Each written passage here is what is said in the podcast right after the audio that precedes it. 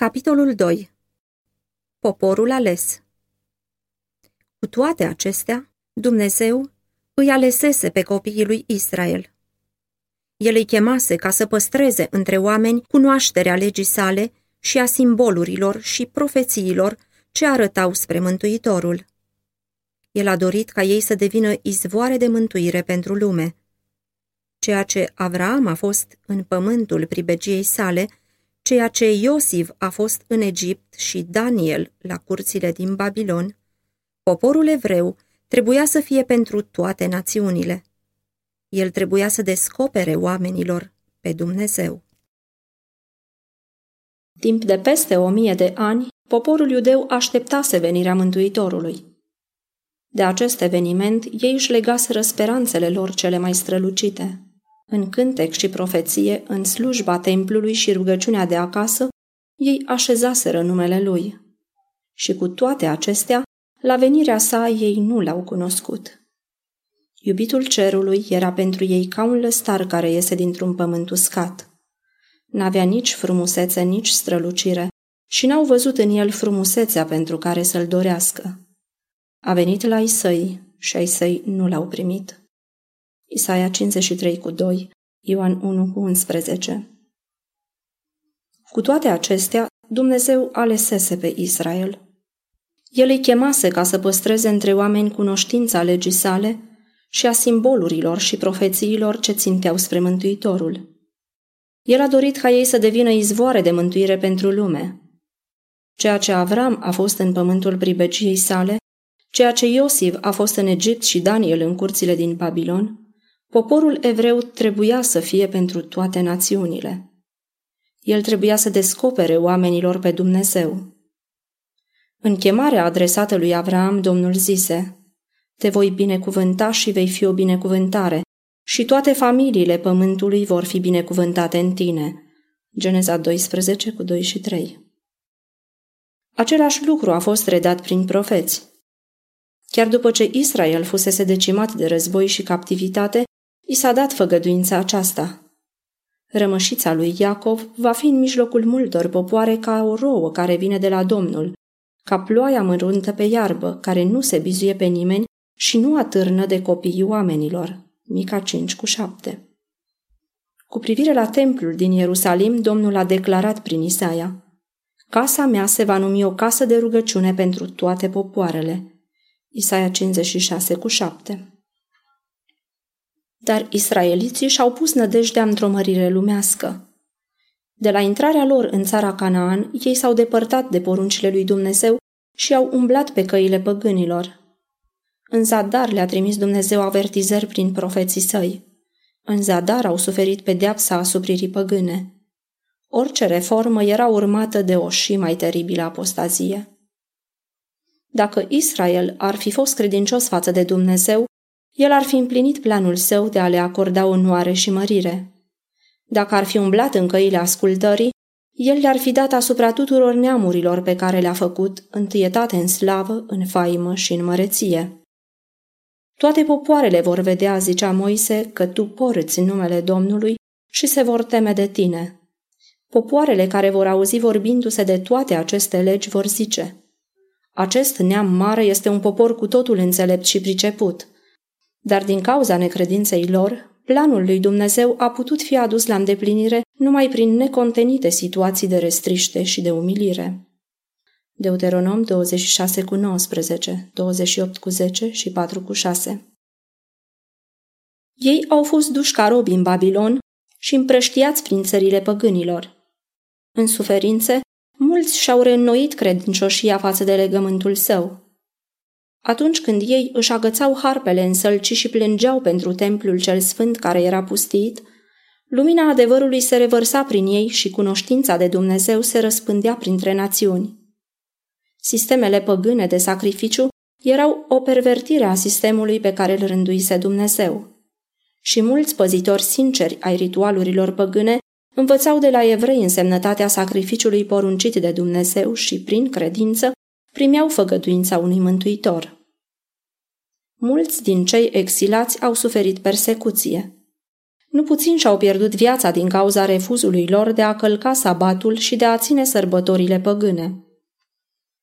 Când cei idolatri erau porniți să distrugă adevărul, Domnul aducea pe servii să-i față în față cu împărații și cârmuitorii, pentru ca ei și poporul să poată primi lumina. În repetate rânduri, monarhii cei mai mari au fost determinați să proclame supremația Dumnezeului căruia se închinau robilor evrei. În timpul captivității babiloniene, israeliții au fost vindecați pe deplin de închinarea la chipuri cioplite. În decursul secolelor care au urmat, ei au suferit din cauza asupririi din partea vrăjmașilor păgâni până când s-au convins pe deplin că prosperitatea lor depindea de ascultarea de legea lui Dumnezeu. Dar la foarte mulți dintre ei, ascultarea nu era pornită din dragoste. Motivul era egoismul. Ei aduceau o slujire de formă lui Dumnezeu ca mijloc de a ajunge la măreție națională. Ei nu au ajuns lumina lumii, ci s-au izolat de lume pentru ca să scape de primejdie idolatriei. În îndrumările date prin Moise, Dumnezeu pusese restricții în ce privește legătura lor cu cei idolatri, dar învățătura aceasta fusese greșit interpretată. Ea avea ca scop să-i ferească de a se deda la practicile păgânilor, însă aceasta a fost folosită ca să ridice un zid de despărțire între Israel și toate celelalte neamuri. Iudeii considerau Ierusalimul ca fiind cerul lor și erau cu adevărat geloși, ca nu cumva Domnul să arate milă față de neamuri. După întoarcerea din Babilon s-a acordat mare atenție învățământului religios.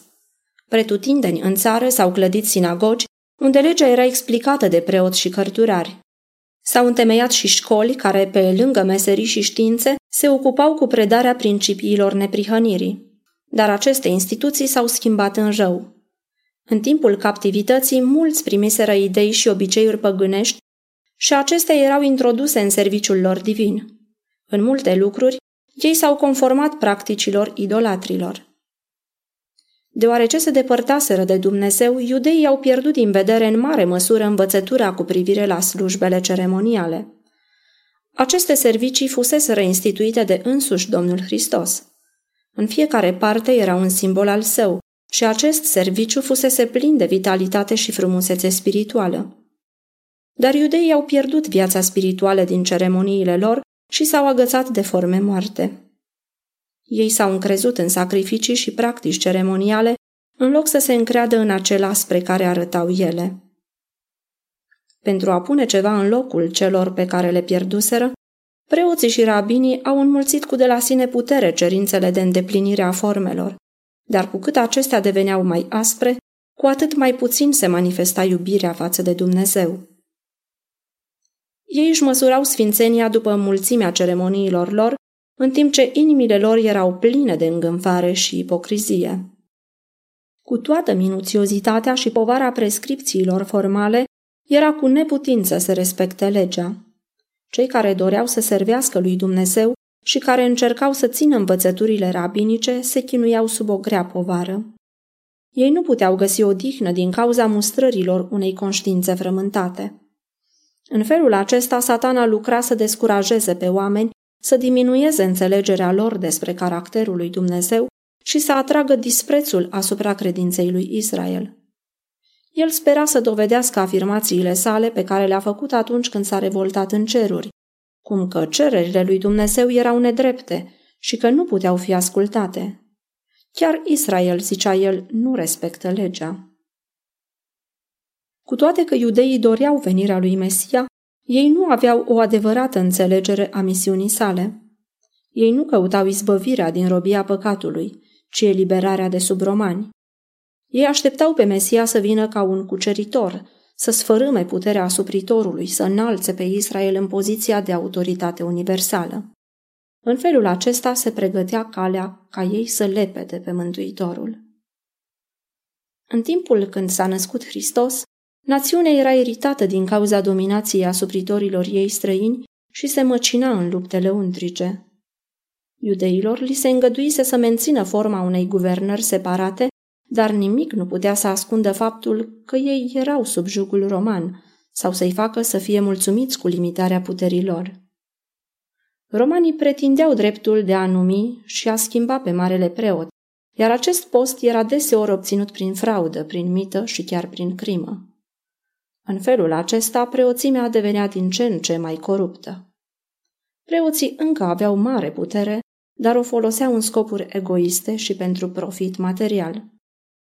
Oamenii trebuia să asculte de cerințele lor nemiloase și li se impuneau și biruri mari de către romani. Această stare de lucruri a generat o nemulțumire generală. Izbucnirile de revoltă ale gloatelor erau frecvente. Lăcomia și violența, neîncrederea și apatia spirituală rodeau însăși inima națiunii. Ura față de romani și îngânfarea națională și spirituală îi determinau pe iudei să se țină cu strășnicie de formele lor de închinare. Preoții căutau să-și mențină numele de oameni sfinți prin aceea că acordau o scrupuloasă atenție ceremoniilor religioase. Oamenii, în întunericul și asuprirea în care se găseau și având cârmuitori setoși de putere, tânjau după venirea aceluia care avea să înfrângă pe vrăjmașii lor și să refacă împărăția lui Israel. Ei studiaseră profețiile, dar fără pricepere spirituală.